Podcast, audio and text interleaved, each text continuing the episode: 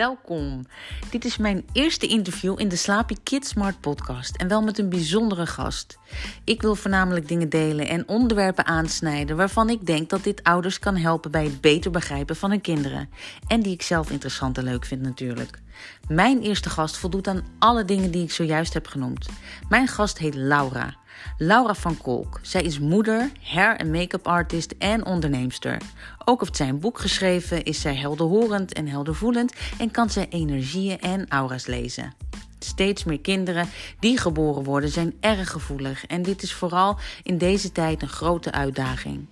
In deze podcast vertelt Laura hoe zij hier als kind mee omging en als volwassene mee omgaat en hoe zij dit als kracht gebruikt in haar bedrijf om mensen mooier te maken en in hun kracht te zetten. Maar er passeert meer de. Laat je meenemen in dit fijne gesprek en laat je inspireren als ouder of als mens. Ik heb de podcast in twee delen opgemaakt. Anders werd het anderhalf uur en dat leek me wat te veel. Dus luister naar deel 1.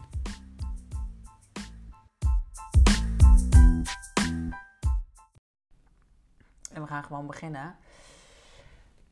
Nou, lieve mensen, ik zit hier bij Laura. En uh, Laura is een moeder, is een werkvrouw. Want dat klinkt eigenlijk ook een beetje gek, werkvrouw. Met een werkende moeder. Een werkende moeder. Een ja. werkende moeder. En Laura kan iets, um, nou, die kan iets wat de meeste mensen niet kunnen, denk ik. En um, ik geef het woord aan jou, Laura. Wil jij jezelf even voorstellen? Wil ik mezelf even voorstellen. Ja, wat, wat wil je weten? Ik bedoel, ik heb heel veel gedaan. Um, werkgebied, moedergebied, privégebied? Uh, nou, dan gewoon even de basics. de basics. Dat, is, dat is het enige basic. Van, weet je, dan je naam, nou, dat, dat hoort me, wat doe je? Uh, hoe oud ben je? Heb je kinderen? Um, nou, dat. Een beetje een intro. Een beetje een intro. Nou, mijn naam is Laura van Kolk. van Kolk, niet van de Kolk. uh, 34 jaar en ik heb een zoontje van 10 maanden, Joa. Oh, jong. Bijna 11 maanden. Ja, Ja. echt een schatje. Echt. Ehm, ik woon in Amsterdam en ik ben hair- en make-up artist en energiewerker. Maar ook daar, dat woord mag nog wel iets Ja. mee gebeuren. Ja, ja, Maar in ieder geval, ik, als ik mensen in mijn stoel heb, dan voel ik die heel goed aan. Dan zie ik daar dingen aan. Ehm, dus helder weten, helder voelen, helder horen. Soms helder zien, want je had het net over aura's lezen. Dat is niet altijd, dat is niet mijn sterkste eh gave. Oh, ik, dat Maar wist ik dus ook niet. Oh, dat maakt het nog interessanter. Ja. Laura! You're so special!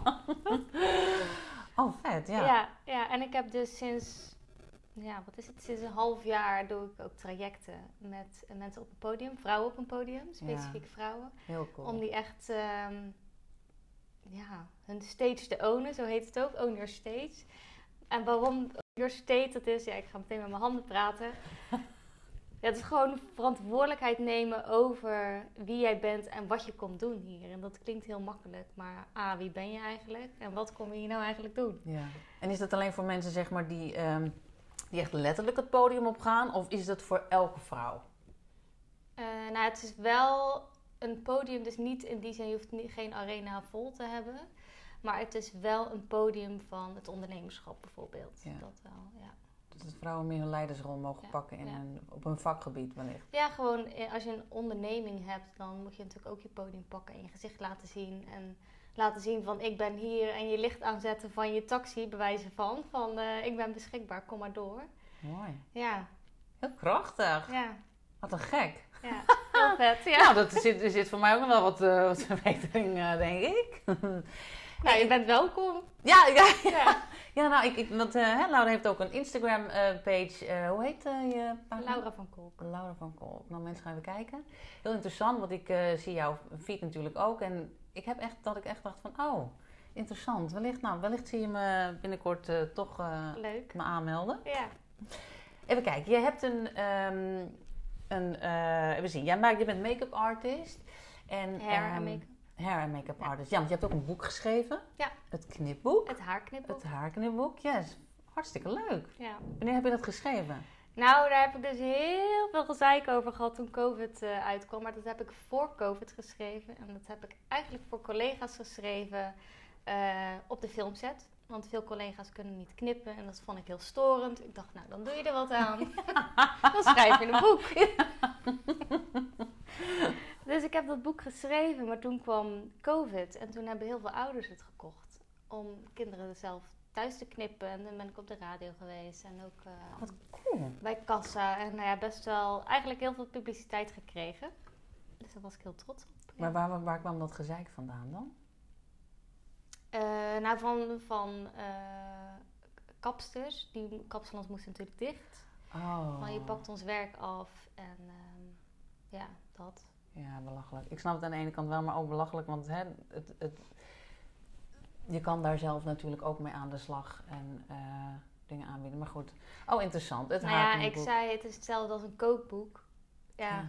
En je bent vrij om te doen wat je wil. Hè? Ik Precies. bedoel, als jij een kans ziet, of je het nou wel of niet voor COVID hebt gedaan, weet je, het maakt in principe natuurlijk niks uit. ik vond het gewoon leuk om te maken. Nee, en je was op, in toevallig in, eh, op het juiste moment. eh, Precies. ja. Precies, ja.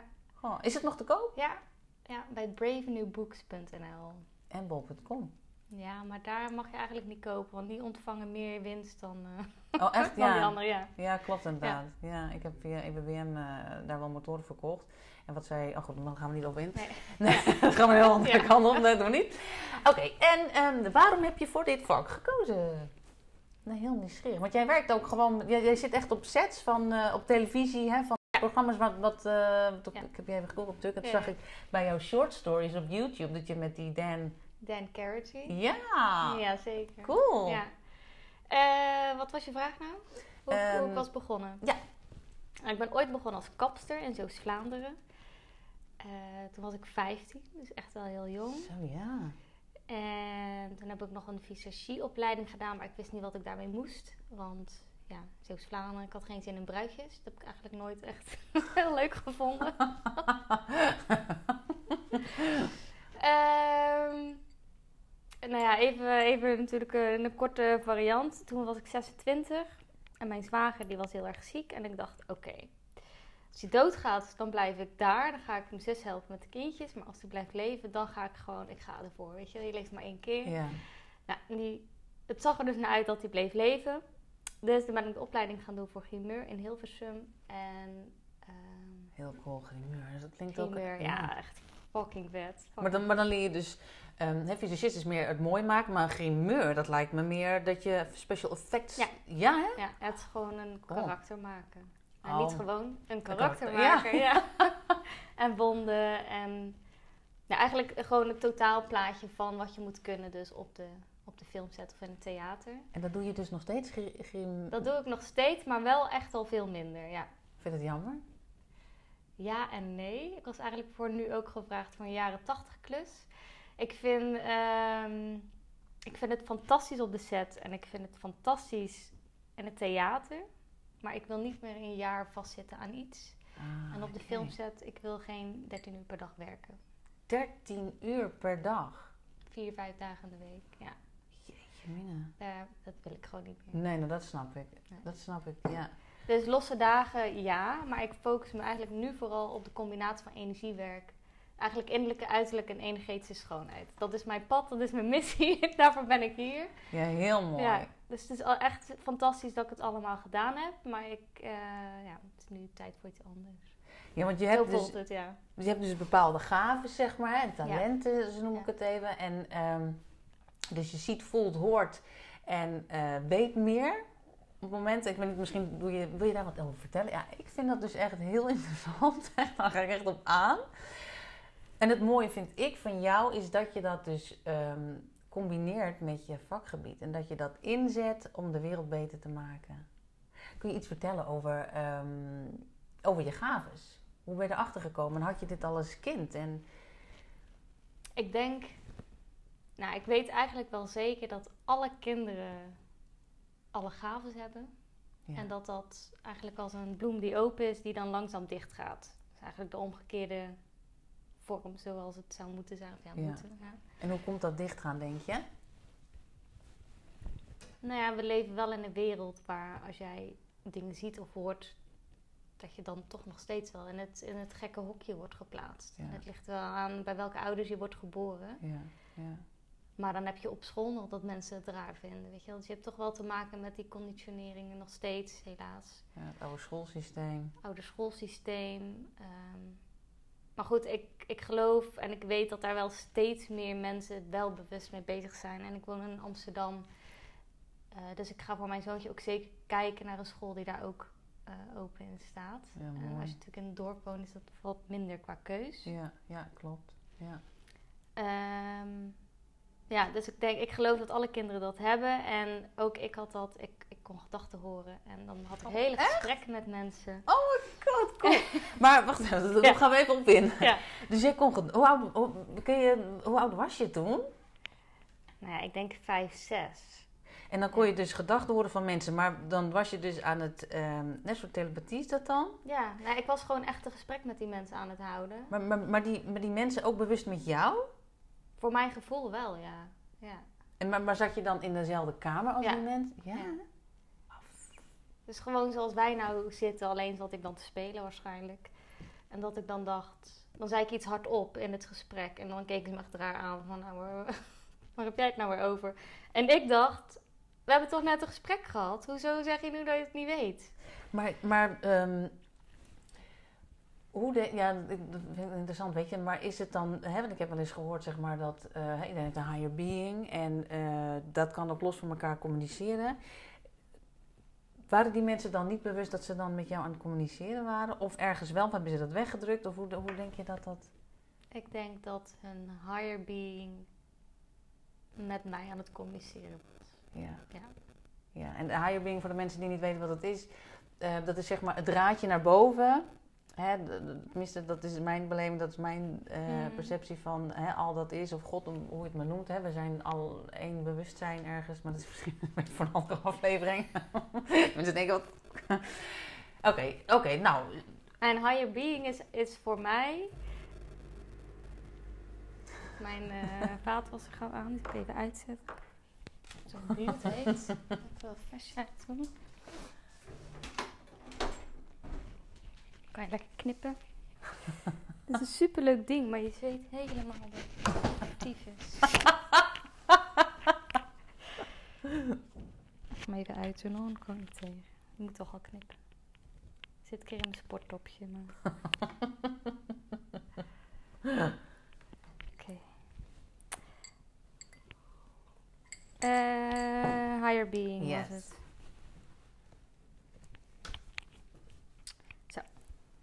Even klappen.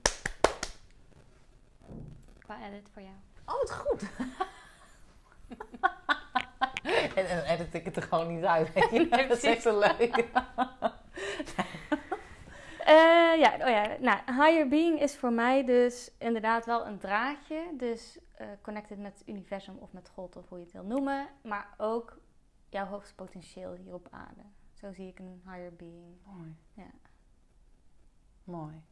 Nou, ik voel een aflevering 2 komen. Nee, de serie. Ja, hele serie. Ja. Superleuk.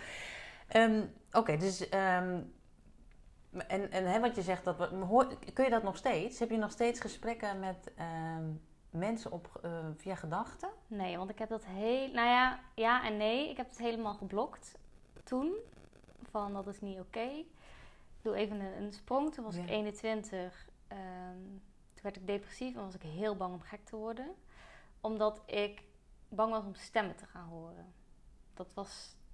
Ja, dat was gewoon, denk ik, een jaar wel mijn grootste angst. Dus ik heb alles letterlijk afgesneden toen van de bron. Van, ik wil het allemaal niet, ga allemaal weg. Daar krijg je kippenvel van, omdat ehm, ergens is natuurlijk is, is daar een overtuiging eh, bij jou geweest van, van dat dat dus niet oké was. Dat je Mhm. dus bewust was hè, dat jij stemmen hoorde en anderen niet waarschijnlijk. En ehm, dat dat in het hokje werd gestopt van mentale zieke mensen misschien.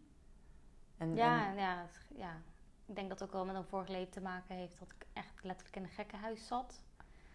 oh, Maar die angst om helemaal door te draaien en niet meer de controle daarover te hebben, ik denk dat dat het ook was. Maar dus ook vanaf mijn 21ste ben ik eigenlijk na die therapie ehm, meer op het spirituele pad gekomen. En nu begint dat weer langzaam echt wel ehm, terug te komen. terug te komen. Ja. Oké mensen, dan gaan we nu verder even gedachten praten. stil. Gaan we nu verder in gedachten. Oh, ik vind het echt interessant. Ik geloof ook dat, dat iedereen het kan. Ik geloof het echt. Vooral wat jij zegt, weet je, als je als kind wordt geboren, dan, dan weet je nog zoveel. Ik geloof ook dat als je naar een baby kijkt, of als je naar een kind kijkt, dat zich nog niet hè, op, op, in mensentaal kan uiten. Kijk maar eens naar die ogen. Die weten veel meer dan, dan dat, dat ze kunnen vertellen. Zeker. Ja, ik praat ook vaak niet tegen een baby of tegen een klein kind als een klein kind. Maar goed, oké. Dus dat heb je, eh, maar heb je toen alles zeg maar afge, afgekapt, afgeschermd? Ja. Maar wat was dan de trigger voor jou? Want het- je was toen, eh, zeg maar, hè, even tussen aanhalingstekens, a- 21, Ja. al 21. Ja. Dus daarvoor, hoe was het dan in de puberteit voor jou? Wat ik heb afgesloten. Ja, of, je, of, ik dacht dat je het rond je 21ste had afgesloten. Ja, nee, toen ik dus depressief was en ik was bang om gek te worden, dacht ik nee, ik wil geen stemmen horen. Nee, ik wil het ook niet meer voelen. Nee, ik wil het ook niet meer weten. Ja, Dus al die gaves of hè, ja, eigenschappen of, of hoe je het wil noemen. Ik dacht nee, want ik kan het niet aan. Dus daarvoor wel, dan, dan weet je dingen, je intuïtie. Soms weet je gewoon. Of het goed is, ja of nee. ja, Dat was echt nogal aan. Ehm, maar ik zat zo in mijn overleven en in mijn, in mijn vluchtmodus eigenlijk. Dat dat steeds dichter, dichter, dichter ging. Totdat het niet meer gaat. Dat je Ja. echt wel hulp moet zoeken. En gelukkig was dat al op mijn 21ste. ja oké. Ja. Maar, maar begon het dan ehm, vervelende vormen aan te nemen voor jou toen je puber werd dan? Want ergens, eh, je bent kind en dan ben je nog aan het eh, converseren met anderen ehm, via gedachten. Op een gegeven moment komt er een punt eh, en een kind dat begint na zijn negende, op zijn negende, vanaf zijn negende, steeds meer zijn plek in de maatschappij. Dus dan gaat een kind anders kijken, dan intern wordt extern. En ehm, waar was voor jou, zeg maar, dat je er steeds bewuster van werd dat het niet meer prettig voelde? Of, of werden die stemmen, vertelden die stemmen dan andere dingen? Of ehm, was het meer negatief wat je dan ervoor... Mm. Goeie vraag. Dan moet ik even terug naar mijn, naar mijn jeugd. Ehm, nou, ik denk rond je negende. Ik heb best wel wat meegemaakt in mijn jeugd. En ik denk dat bij elke gebeurtenis het gewoon. ehm, dat het niet meer hielp om heel gevoelig te zijn. Of dat het niet meer hielp om alles nou ja, vooral dat gevoelig zijn. Want een helder weten is natuurlijk altijd handig. En dat heeft me ook echt wel geholpen in sommige situaties. Maar dingen horen van iemand die niet oké is, is niet fijn. Dus ik denk dat dat zo langzaam dicht is gegaan. Ja, zelfbescherming, Ja. eh, ja, Ja. overleving. En hoe kon je dat dan linken aan een vorig leven? Want je zei van... eh, interessant. oh, ik zit niet zo op de juiste plek. Ik vind het alles interessant. ja. Maar hoe kon je... Of is, hoort dat ook bij helder weten? Dat je dus ehm, weet dat je in, in een van je vorige levens dus eh, bent opgesloten geweest. Nee, ik heb eh, regressietherapie gedaan. Cool. Ja, heb ik ook wel eens gedaan, twee keer. Ja. Ik vond het op dat moment niet echt heel cool hoor. Ik vond het best wel heftig. Ja? Ja. Ik heb het twee keer gedaan, maar ik, ik, mijn ego was constant aan het praten van... Mm. ehm, ik zit het te verzinnen. Dat was elke keer wat mijn, mijn stem tegen mij Mm. zei. En ehm, ik kon dat niet loslaten. En de tweede keer heb ik HQQT gedaan van Dolores Cannon. Ja. Ik denk, oh, ik wil zo graag ook met Ja, ja. en dat soort dingen. Nou, het was een fantastisch verhaal. Ehm, ja, en ik zeg ook verhaal omdat ik gewoon niet kon Geloof dat jij dat was. ja. En omdat, weet je, ik ben, jij bent ook een boek gelezen, ik ben ook een boek gelezen. Dus je weet al, je weet, niks, je weet eigenlijk niks, maar je weet wel veel ook. Mhm. En ik heb dan toch het idee dat je de dingen, Door elkaar halen. ja, hoewel je aan de andere kant weer kan zeggen van, ehm, ja, maar waarom dan juist die dingen? Maar wat als alles waar is? Ja, en wat als alles van nou? ja, ik, gel- inderdaad. ik geloof dat alles waarheid is. Ja, dat is misschien een onzekerheid in mezelf, dat ik dat dan niet kan ownen of zo. Maar wil je daar wat over vertellen, over die regressie? Hoe dat... eh, Nou, ik heb dus op het spirituele pad echt alles gedaan wat je kan bedenken, behalve zweethut. Maar die... eh, Nou, dat niet? Dat niet. maar ik was op den duur een beetje overprikkeld. Als in, ik vind het allemaal leuk, ik vind het allemaal interessant. Dat je op den duur denkt, "Pff, mag ik ook gewoon even niks doen? Even uitrusten, even Ja. zakken in mijn lijf, even integreren. Eh, en toen kwam eh, die regressie voorbij. Dacht ik, dat is toch wel heel interessant. Ook vooral omdat ik weet dat mijn helder horen heel sterk kan zijn. Ik weet dat mijn helder zien heel sterk kan zijn. Ehm, weet je wel, al die verschillende charts die je overal kan opvragen, die laten allemaal zien, nou, je hebt geen lijntje, maar je hebt gewoon een hele tunnel met het universum als buis. Ja, ja, ja. Dus ik dacht, oké, maar wat blokkeert er nog steeds in mij? Of wat houdt er nog tegen? Dus mijn vraag bij de regressie was ook, laat mijn grootste angst maar zien. Ik krijg ook kipvel. Ik dacht, oké, ik ga het gewoon aan, ik ga het gewoon doen. En toen liet ze mij dus eh, zien ehm, dat ik was opgesloten. Nou ja, ze liet me zien dat ik met mijn hoofd heel in water werd gehouden. Net zolang totdat ik antwoorden ging geven. En weet je welke tijd dit was? Eh, 17e, 16e, 18e eeuw? Volgens mij 17e eeuw. Ik heb het ergens allemaal opgeschreven hoor. Ja. Maar dat was dus voor mij dat ik dacht, oh ja, toen was ik anders. En dat werd eruit, de demo- demonen werden eruit gehaald door mij alsmaar in water te houden. Wat natuurlijk niet lukt, want Nee. het is geen demon. Het is Ja. gewoon, Heftig. ja, ja. En ik heb, ik heb boek gelezen over hoe die asylums daar eruit zagen. Nee, dat wil je niet. Nee, dat wil je niet, nee. En ik heb ook tijdens mijn eh, reis, mijn plantmedicijnenreis, Maar dat was mijn volgende vraag. Oh. Ja, ja, ja, ja. Ik, want jij zei van, oh, ik ga er helemaal in. Ik ga ervoor. Want dat, is- dat, dat, is- dat is wat ik altijd zeg als ik ayahuasca denk van, nou weet je, wat er ook op mijn pad komt, weet je, hit me, ik, all in. Mhm. Vertel. Nou, daar, de- tijdens een van mijn reizen werd ik dus ook letterlijk gek. Ik draaide helemaal door. Ik dacht, oké, je kan me opsluiten hierna. Ik ben te ver gegaan dus in persoonlijke ontwikkeling. Het, het- de downloads bleven maar komen. Ik dacht, oh nee, nee, nee, ik kan het niet stoppen, ik kan het niet stoppen. En Janina, die mij toen eh, begeleidde, fantastisch. Die eh, legde de hand op mijn hoofd en zei, Lau, word maar gek, want je bent het toch al. nou, echt, dat was niet leuk, kan ik je vertellen. Maar ik dacht, oké, oké, nou, laat maar. Ik ben nog toch wel gek. Ik eh, kom maar door. En dat was echt wel een, een drempel over. Want binnen twee seconden was het ook weg. Dus had ik weer rust in mijn lijf. Ja. Ja. Wauw. Dus het is wel een thema waar ik echt wel de hele tijd op, op door mag blijven werken. Wauw, heftig zeg. Ja. En ook heel cool. Achteraf is het, is het cool, maar op dat moment is het absoluut niet leuk. Ja. Ja. Nee, echt super eng. Ja, oh, dat wil ik wel geloven, ja. ja. Ik heb nu drie keer gedaan en ik heb... De eerste keer was een minor, ik kon me niet overgeven. De tweede keer kreeg je veel visuals, was ik ook echt in gesprek. En de derde keer heb ik echt alleen maar lopen purgen. En maar ik voelde ook echt dat er vanaf mijn voeten elke keer werden dingen aangedraaid. Ging. En elke, wanneer een segment klaar was, mocht ik het eruit gooien. En Mm. nou, ik heb gewoon steeds lopen kotsen. maar met lachen tussendoor, hè. Ja, ja, Want dan kwam ze bij me en dan zei ze, gaat het wel? Oh, je lacht nog steeds. En op een gegeven moment kon ik niet meer. Maar ik wist, het moet eruit. Het moet eruit, ik mag opschonen, weet je. Dus ik deed het met liefde, maar het was wel heel belabberd. Ja. Het moment dat. Het is eigenlijk het reinigen van je lichaam. Ja, ze voelde dat ook echt. En dat had ik ook nodig. Ja. Ja, mooi. Wel raar dat ze zegt, gaat het wel? Ik bedoel, je zit in een reis. Ja, eh. ja.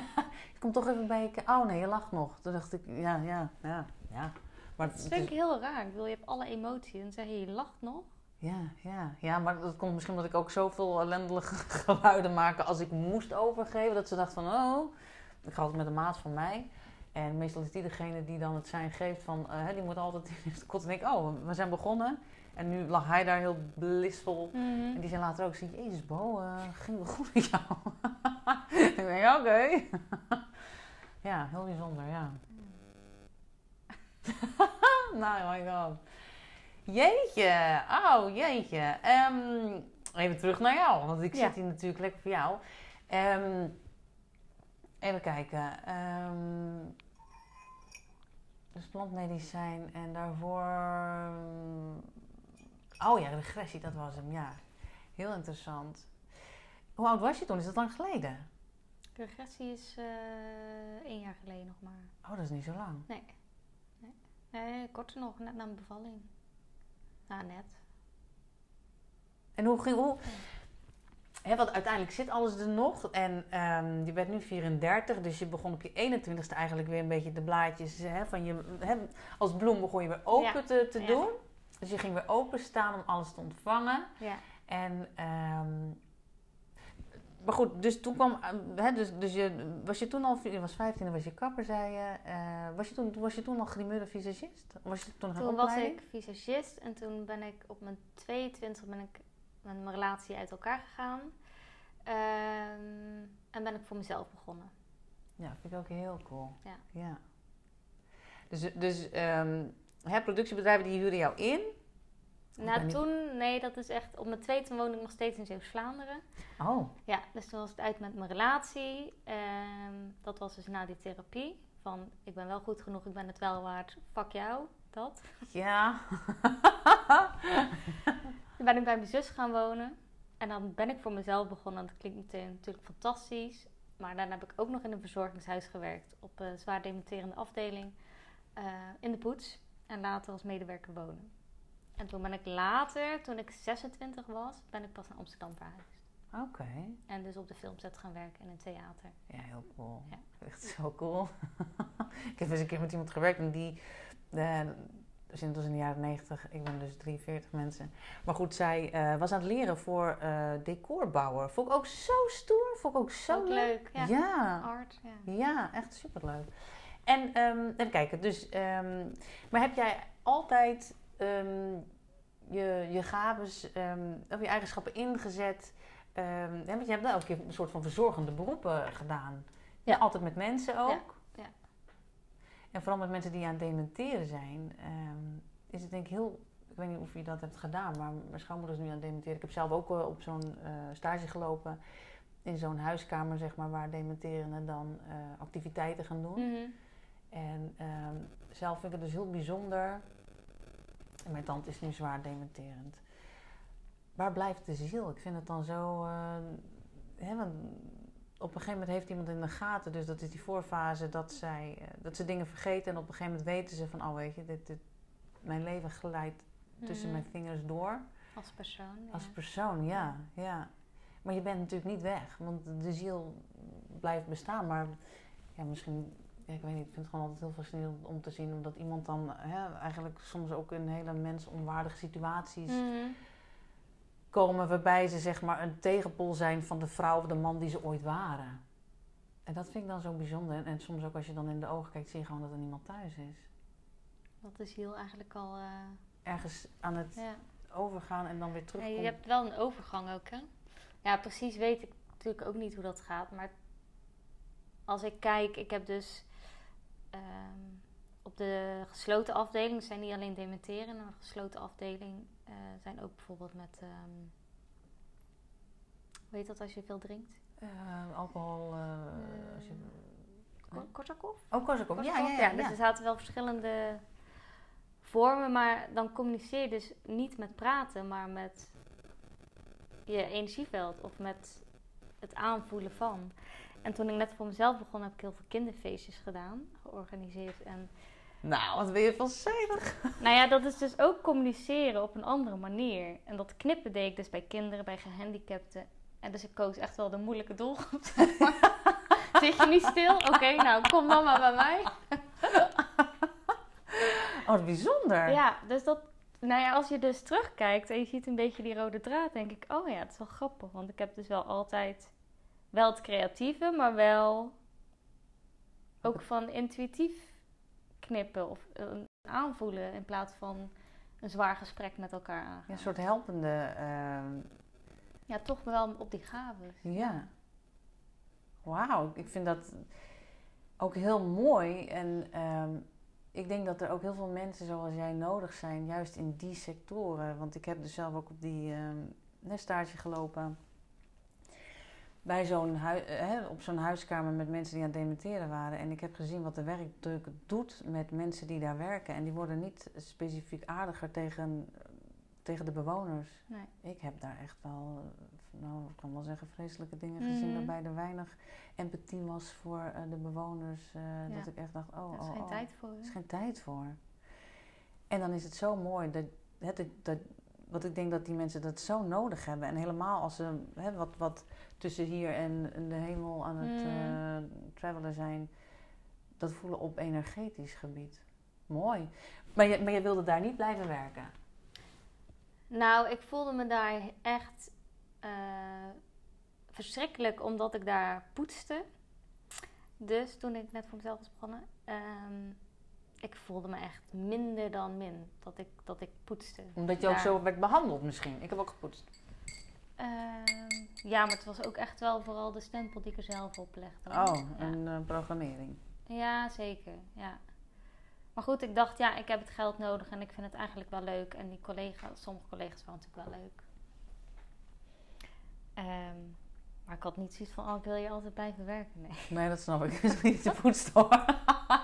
nee, en, en, en het is ook nog eens heel zwaar werk. Ik heb zelf ook gepoetst. Dus het is echt Ja. eh, halleluja Ja. voor de mensen die dat doen. Maar goed, ik was meer van dus met de mensen lekker spelletjes doen. Of lekker boterham maken en erbij gaan Ja. zitten. En ik dacht, toen moest ik ooit op gesprek komen, weet ik nog. En ik dacht ook, ik word echt ontslagen. Want ik doe echt niet zo goed in poetsen. En toen zei, kreeg ik een bosje bloemen. Ze zei, je doet het zo goed. Oh, wat goed, wat fijn. Ik dacht echt, nou, oké. Oh, f- nou, dat is... Ze zei, je doet zoveel met die bewoners. Echt eh, heel mooi om te zien. Ja, dus het werd wel gezien ook. Oh, wat mooi. Ja. Top. Ja. Nou, dan gaat mijn hart van eh, gloeien. Dan denk ik, wauw, maar ook dat je daar dan erkenning voor krijgt. Wat mooi, wat, wat lief. Zeker. Ja. Ja. dat was echt heel bijzonder. Ja. Wauw. Maar goed, als we het dan zeg maar doorvertaald naar de filmset of theater. Artiesten zijn over het algemeen heel onzeker. Want je staat op een podium en die overtuigingen zijn keer duizend. Ja. En het is leuk als je eh, applaus krijgt. Maar dan moet je natuurlijk heel veel stappen voordoen eer je dat applaus krijgt. En het gaat natuurlijk niet om het applaus. Maar er is best wel heel veel innerlijk werk voor nodig. En daar vergissen mensen zich wel eens in. Ja, want dan heb je al heel wat mensen in je stoel gehad. Zijn de meeste, Dus de meeste mensen die jij in je stoel krijgt, die zijn gewoon rete onzeker. Hebben die dan een bepaald maniertje gevonden om dan toch op het podium te functioneren? Of nemen die een bepaalde houding aan? Eh, wat ik weet van jouw post, Ja, wat jij doet, ja. En dat, dat las ik ook ehm, van mensen die daarop hadden gereageerd. Ik weet niet precies. Ehm, dat als mensen in jouw stoel komen. ehm, jij, jij doet vaak ook even met, met mijn handen door je haar. Jij raakt ze ook aan, waardoor Ja. zij rustig worden. ja. Jij ziet al wat ze nodig hebben. Waardoor zij rustig worden, zodat zij kunnen aarden. En dan. Hè, Ja. ja, hè? ja. Cool. Ja, en dat gaat dus, ging onbewust. Ging onbewust. Het gaat nu wel bewust. Maar ik was zelf ook rete onzeker toen ik net in die filmwereld kwam. Ja. Want ik kwam van Zeeland. Zo's meisjes. Ik kwam echt net kijken bij de filmwereld en ik mocht meteen bij Smeris, bij Soof. Echt wel bij de grote... Oh, wat cool. Ook bij zelf. Dat vind ik Ja. ook zo leuk. Ja, daar heb ik Dan, eh, Dan Carity ontmoet. Ja. Dus dan sta je daar en dan ben je heel onzeker en je voelt alles. Ik voelde alles van iedereen. En eerst dacht ik, oh, dit is allemaal mijn onzekerheid, mijn boosheid, mijn verdriet, mijn... En toen zei iemand tegen me, jij neemt gewoon energieën over. Toen dacht ik, oh. Maar hoe weet je dus, want dat vind ik wel interessant dat je dat zegt. Ik denk dat heel veel hooggevoelige kinderen dat ook hebben en kennen. Dat ze daardoor ook sneller overprikkeld raken of eh, hè, ehm, eh, zich iets aanmeten wat niet van hun is. Hoe weet je nou wat van jou is en wat niet van jou is? te onderzoeken wat, wat van jou is, begint bij in kunnen tunen op je, bij jezelf. Dus als je alleen bent, in een bos of zo, of hè, gewoon in een omgeving waar je rustig van wordt in ieder geval. Ja? Of alleen op je slaapkamer, als er geen monster onder het bed ligt. Dit is podcast voor ouders en kinderen. Jullie kunnen de slaap in meditatie hebben. Nee, maar echt voelen bij jezelf, oké, wat voel ik? En waar zit dat dan? Ik doe het nu elke avond, nog steeds. Ik je vergeet het ook heel vaak.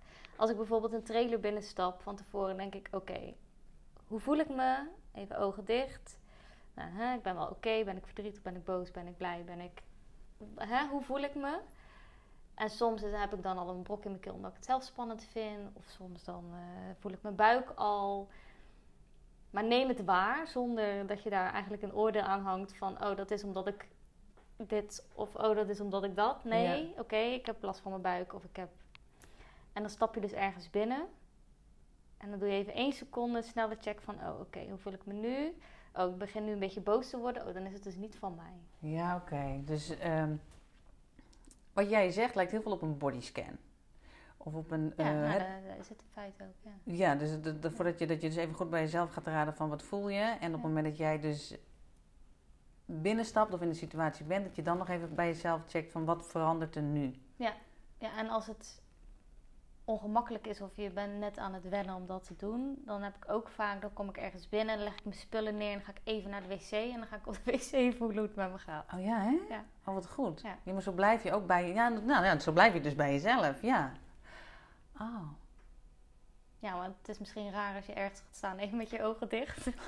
Hij kan natuurlijk altijd even naar de wc. Doen die mensen daar Ja. Oh, wat goed zeg. Ja, nou, wat ik zelf altijd doe, want ik stond hier natuurlijk al eerder, want ik ben eigenlijk altijd op tijd, vaak ben ik veel te vroeg. Als ik afspraken met mensen heb, dus ik zit altijd nog even in mijn auto. Ik check, want ik doe dan vaak ook nog even, hè, dan ga ik ademen, doe ik altijd wat diep inademen, diep uitademen. Ik doe dat eigenlijk ook onbewust, nu ik dat zo bedenk. Maar het is ook om even rustig te worden, inderdaad. Oh, nou wat, wat goed.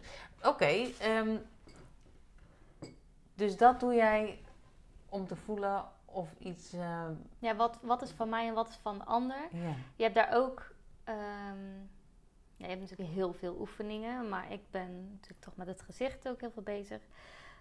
Dat doen we ook in Own Your State. Dus eigenlijk, wil ik dit zeggen, ja of nee? Eh, Ja, die maak je wel reet nieuwsgierig. ik geloof niet dat ik, dat ik. Nou ja, eh, zal ik het zeggen? Zal ik het niet zeggen? Als je het niet wil zeggen, moet je het niet zeggen. In ogen, laat ik het zo zeggen. In ogen kan je heel veel aflezen bij iemand. Ik doe ze nu dicht. Ehm, dus er, er is een oefening met ogen, laat ik het dan zo zeggen. En Ik denk dat ik weet welke oefening. wat dan? Dat je tegenover elkaar gaat zitten en dan ga je niks zeggen en dan blijf je elkaar gewoon even aankijken. Ja, alleen dan wel met een twist. Oké, die kende ik niet. Want het is dus zo, ik doe ook face reading, hè, dat vertelde ik net, Chinese face reading. En in je gezicht kan je alles zien, echt alles. Van je gezondheid tot je jeugd, tot, weet je, elk puistje, elke rimpel is een boodschapper van je lichaam naar jou. Ehm, en aan de ene kant van je gezicht laat je zien hoe je gezien wil worden aan de wereld. En aan de andere kant laat je zien wie je echt bent. Dus die twee, als je helemaal in balans bent, zijn die twee helften dus gelijk. Maar ben je doe je anders voor, wat iedereen doet. Hè? Dus dat is geen oordeel. Ehm, dan heb je dus een andere kant van je gezicht. Dus tijdens die oefening is het ook belangrijk dat je naar de goede kant kijkt van iemand. En dat is het linkeroog naar het linkeroog. Dus dat is. Oh. Ja. oh, ja, dat gaan we... Ook er wel van. Maar nu, nu gaan, gaan wij zo maar wij kijken. kijken dus vaak naar rechts. Ja, dat Terwijl klopt dat is inderdaad. de neppe kant. Of tenminste de. de Oh, dat is heel interessant. Ja, want inderdaad, ik was ook gefocust op jouw rechteroog. ja, en ik op jouw linkeroog. nou ja, ja, jouw linkeroog dus rechts van ja. Oh, dat is zo... Oh, wat interessant ook, ja. Ja, dus dat is nu zo vet dat ik in dit traject gewoon alles wat ik uit nieuwsgierigheid of interesse voor mezelf eerst heb gedaan, dat ik dat nu allemaal samenvoeg. Maar goed, dus hoe kan je dus intappen bij jezelf? Ga maar eens in de spiegel kijken ja. naar je linkeroog. Nou, ik vind het zo'n het zo'n eye-opener ook. Slecht zeg ik. Nee, maar want ik kijk, dat doe ik dan wel eens, weet je. En eh, als ik dan heel me gewoon focust op mijn ogen, dan op een gegeven moment begint de omgeving wat te blurren. Oh, maar dat is mijn linkeroog. Oh, dat ga ik zeker doen. Ja, ik moet even switchen naar jouw eh, linkeroog. Nee? Ja. Want ik heb wel eens met een vriendin gedaan. Die zei van, oh, we gaan even een oefening doen. We gaan elkaar de ogen aankijken. En die begon na drie, nou, drie seconden met al te huilen. Die zei van, oh, Bo. Ja, dacht ik, het oh. is heel heftig, heel intens kan het zijn. Ja. Ja, ja. Maar wel mooi, want daar breek je dus doorheen. En als je die oefening doet, dan voel je dus letterlijk Eh, ik heb deze oefening in, eh, op een workshop gedaan tijdens een festival. Dat heet de Mandala het flitsje. En dan moest je dus met negen verschillende mensen die je niet kent, gewoon random. En dat wisten wij niet. Wij gingen zitten en die man die zei dat zo.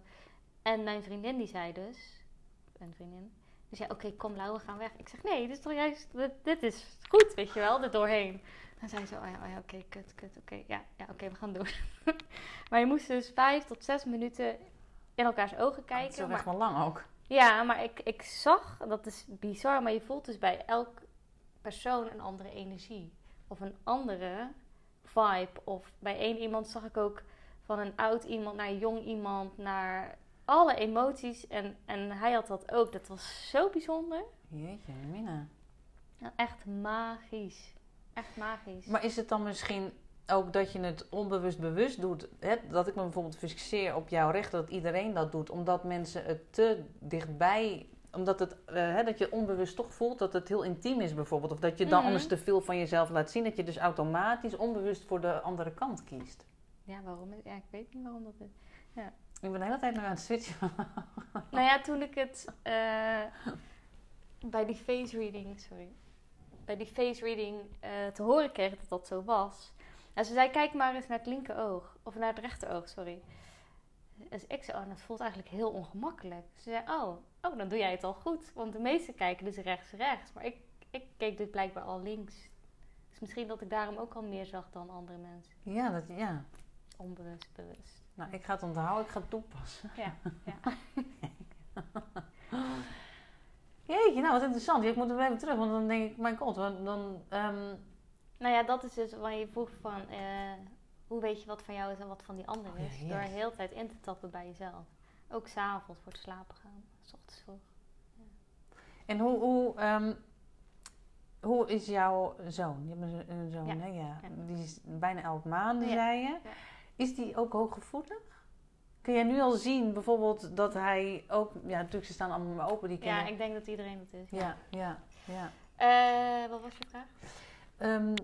Of pas jij je moederschap daarop aan? Dan, als ik dat zeg, denk ik van ja, dan, dan schijnt het dus een bepaalde methode te zijn. Dat bedoel ik niet.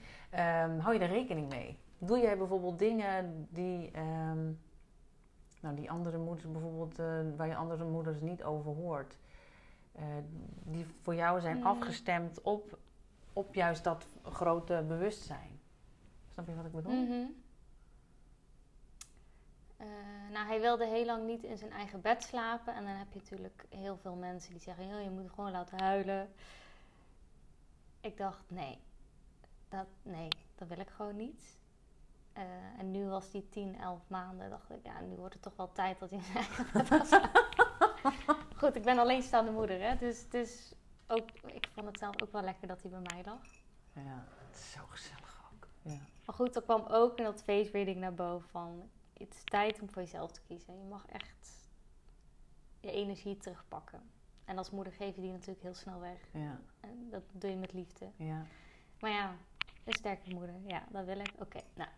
Dus ik ben begonnen eh, met zijn eigen bed te doen. En oh man, het is echt...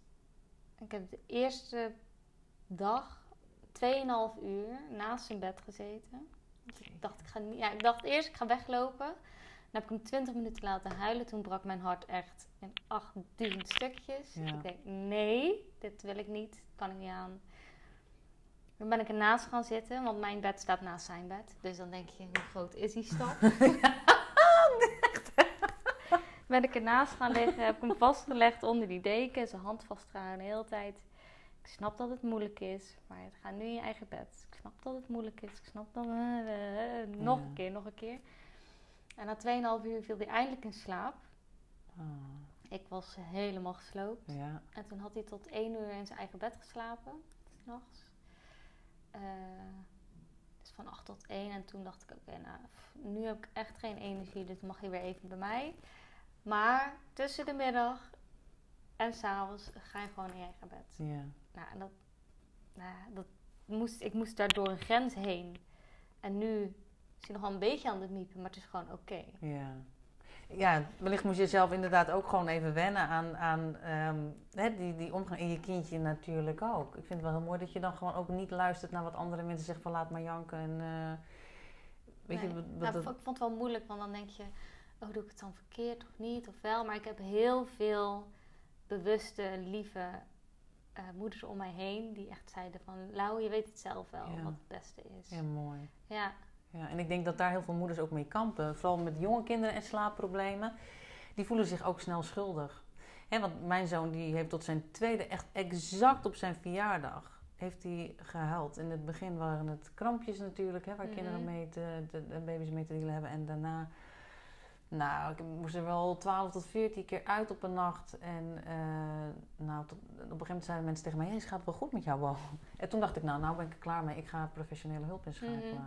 Maar wij namen hem ook gewoon in bed dan. Hè? En op een gegeven moment dacht ik van, nou weet je, toch maar weer terug. Want zo'n groot bed hadden we ook weer niet. En, ehm omdat ik het heerlijk vind. Dat is, maar goed, ja. ander verhaal. en toen heb ik besloten van, nou weet je, ik denk, ik ga hulp inschakelen. Maar geen reet schelen wat iemand anders wil vinden. Maar toen was het al twee jaar. Het was, toen zou die twee worden. Dat was op de dag van zijn verjaardag. En ik had een melding in mijn telefoon gezet van, nou weet je, morgen ga ik, eh, weet ik veel wie dat dan ook maar doet, ga ik bellen.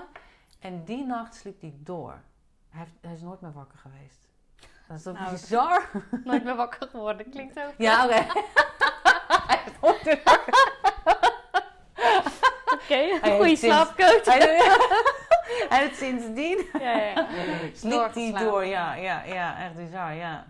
Ja, maar ik denk dat heel veel moeders mee, mee kampen, weet je, of ze het goed doen of ze het niet goed doen. Hè. En iedereen heeft advies uit je omgeving, hè, want wij moesten ook dan maar door en maar laten janken. Nou, dat, dat ging me door merg en been.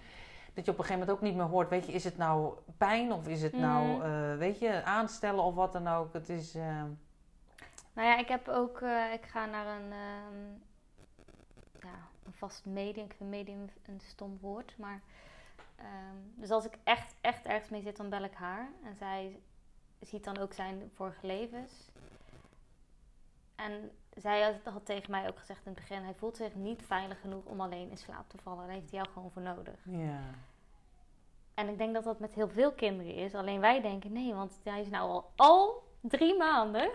Dat. En, en, dus hij moet nu in zijn eigen bed slapen. En door wie, hè? Omdat iemand dat ooit in de jaren 50 wellicht heeft bedacht. Van, hé, we gaan het zo doen. Nou, ik weet niet, maar... eh, En dat is ook onze maatschappij. En andere Ja. culturen is non-stop op de rug van je moeder. Wie wil dat niet als baby, toch? Ja, en, toch en de eerste, hè, dat je, de tweede, die hechting is ook zo belangrijk met je moeder. En als jij dan al niet goed kan hechten aan je moeder, dat heeft dus effect op de rest van je leven. know, ja. Daarom, mijn hart gaat ook, oké, als je hè, beide, als ouders beide moet werken of werkt, dat is, eh, ja, als het niet anders is, dan is het niet anders. Maar ik denk wel eh, dat het dan extra belangrijk is dat jij, als je uit, uit je werk komt, echt aandacht geeft aan je kind. Voor die binding, hè, voor die verbinding Mhm. en, en dat je je kind ook ziet.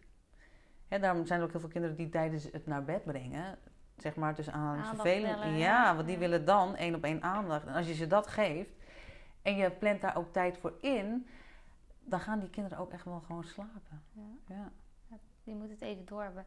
Nou, ik geloof dat elke ouder stinkende best doet. ja, ja. Op, op zijn of haar manier. En ik denk, doe je het vanuit je hart met de juiste intentie, kun je het eigenlijk ook niet verkeerd doen. Er valt er misschien wat bij te schaven, maar ik denk, eh, ja, als je het doet vanuit liefde, is, is er niks verkeerd sowieso. Maar het, het, het moederschap is zo... Zo kwetsbaar. Je hebt het idee dat je alles fout doet. En aan de andere kant denk je... Oh nee, want ik luister naar mijn gevoel, dus is het goed. Maar ik ben nu gestopt met borstvoeding. Of tenminste, ik geef 's ochtends nog, maar dus echt minimaal. Hij is nu dus 11 maanden, 10, 11 maanden. En ik voelde me daar zo schuldig over dat ik stopte. Terwijl aan de andere kant denk ik, jezus, je hebt 11 maanden borstvoeding gegeven. Doe even normaal. Girl, my god!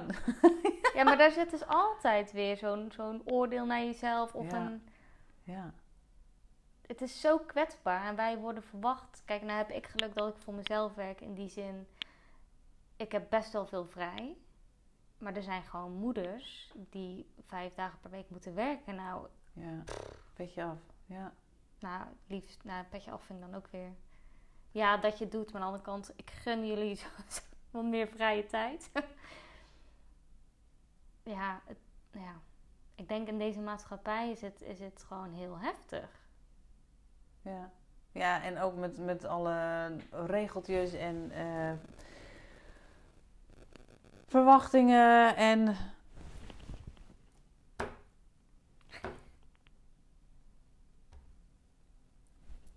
Nou, je Ah. neemt wel op. ja. Ja.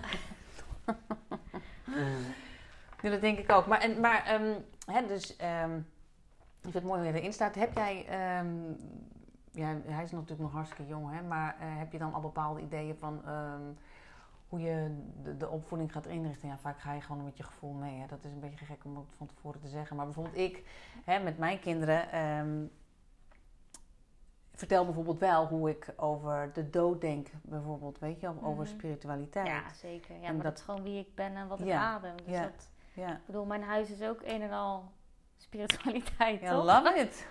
I love it. Geen tv, ja.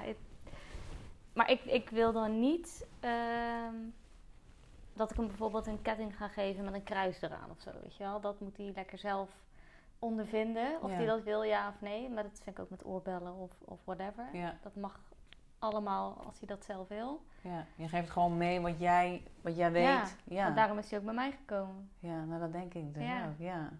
En dat is zoals bij elke ouder natuurlijk. Je kiest je ouders uit, Ja. geloof ik. Geloof ik ook. Geloof ik ook, ja. En ook helaas de trauma's. Maar ja, we moeten trauma's hebben, want we moeten die oplossen in het leven. ja. Ja, maar dat geloof ik ook hoor. Dat geloof ik ook zeker inderdaad, ja. En uiteindelijk krijg je wat je kan dragen. Ja, dat geloof ik ook. Ja, en het enige wat je als ouder kan doen voor je kind, is je kind de fouten gunnen. Ja, Want wat ik heel veel zie, is dat ouders alles maar wegpoetsen voor die kinderen. En ehm, alles maar oplossen. En dat doet iedereen natuurlijk vanuit liefde. Maar eigenlijk is het je kind ook klein houden. En dat wil niet zeggen dat ik mijn kinderen hè, de, fouten Mhm. intrap. Dat is ook niet zo. Maar ik ben wel iemand. ik ben wel iemand die. Die eh, aan de zijlijn staat om aan te moedigen en op te vangen wanneer dat nodig is. En, en ook hè, wanneer ik het zie, maar ook wanneer er om gevraagd wordt. Want je kan niet uitgroeien, denk ik, tot een zelfstandige volwassene als, als, als iedereen alles maar voor je opknapt. Je moet het zelf ondervinden, anders kun je ook niet hè, bijsturen. Eh, weet je ook niet welke richting je op moet. eh, hè? Want in mijn vocabulaire bestaat falen ook niet. Ik heb eh, een paar jaar geleden en had ik een platform voor vissende vrouwen en dat voor wat? vissende vrouwen. Vissende vrouwen. Ja, er zijn heel veel vrouwen in Nederland die vissen, die Ja. echt op hoog niveau ook. En ik wilde iets doen voor vrouwen. En toevallig was het een. Hè, nou goed, maakt het niet uit. Je kan op hoog niveau vissen. Ja, eh, ja, je lacht. Ja, geloof, ja, dat is echt zo. Maar goed, dat flopt. En toen zeiden mensen, oh nou jeetje, wat eh, jammer, bla, bla, is allemaal balen. En toen dacht ik, nee, weet je, want nu heb ik daar, kan ik daar zoveel uithalen wat ik weer mee kan nemen in het, in het volgende, ehm, weet je, het vormtje. Het, het, Mhm. Uiteindelijk, maakt, het fouten maken laat je ook de weg zien. Ja. Hè? Dus alleen je ego krijgt een beetje een uh, optater. Maar Maar dat hangt ervan af hoe je er naar kijkt, denk ik. Nou, mijn ego vindt daar echt heel, heel veel van hoor. Als iets niet lukt zoals het eh, Ja? in mijn hoofd zit. Zeker. Ja, oh, nou, ik, dat- ik kan dat steeds beter loslaten. Ik vind dat minder erg, omdat, Ja, ik doe het wel gewoon. ja, Ik bedoel, kom maar op. ja. Maar als het dan niet lukt, dan vind ik daar zelf wel iets van. Ja. Ja, nou goed, ja, nou goed, ja. Nou, en dat is natuurlijk ook, ook goed. Hè, dat je daar ook wat van vindt. Want een ego heeft natuurlijk ook een, een, een, eh, een reden en, en, en moet er ook zijn. Anders wordt het aardse leven heel moeilijk, denk ik.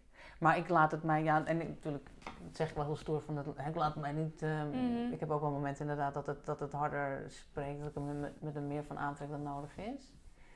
Interessant.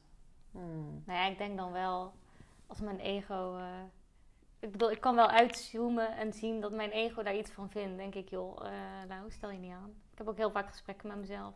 Als ik achter de kinderwagen loop, dan ben ik lekker aan het houden tegen mezelf, tegen de spirits. Heerlijk. Iedereen heeft oortjes in en ik niet denk, oh ja, mensen zullen wel denken. Dat is, dat is, hey, maar kun jij dan...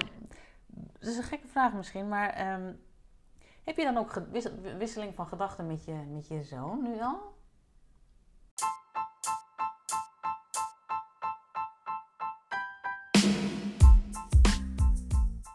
Leuk dat je weer luisterde naar een aflevering van de Slaapy Kids Smart Podcast. Als je de podcast leuk vond, dan zou ik het super fijn vinden als je een review wil achterlaten. Ga naar de app waar je de podcast luistert en klik op reviews en laat een 5 sterren achter of schrijf een review.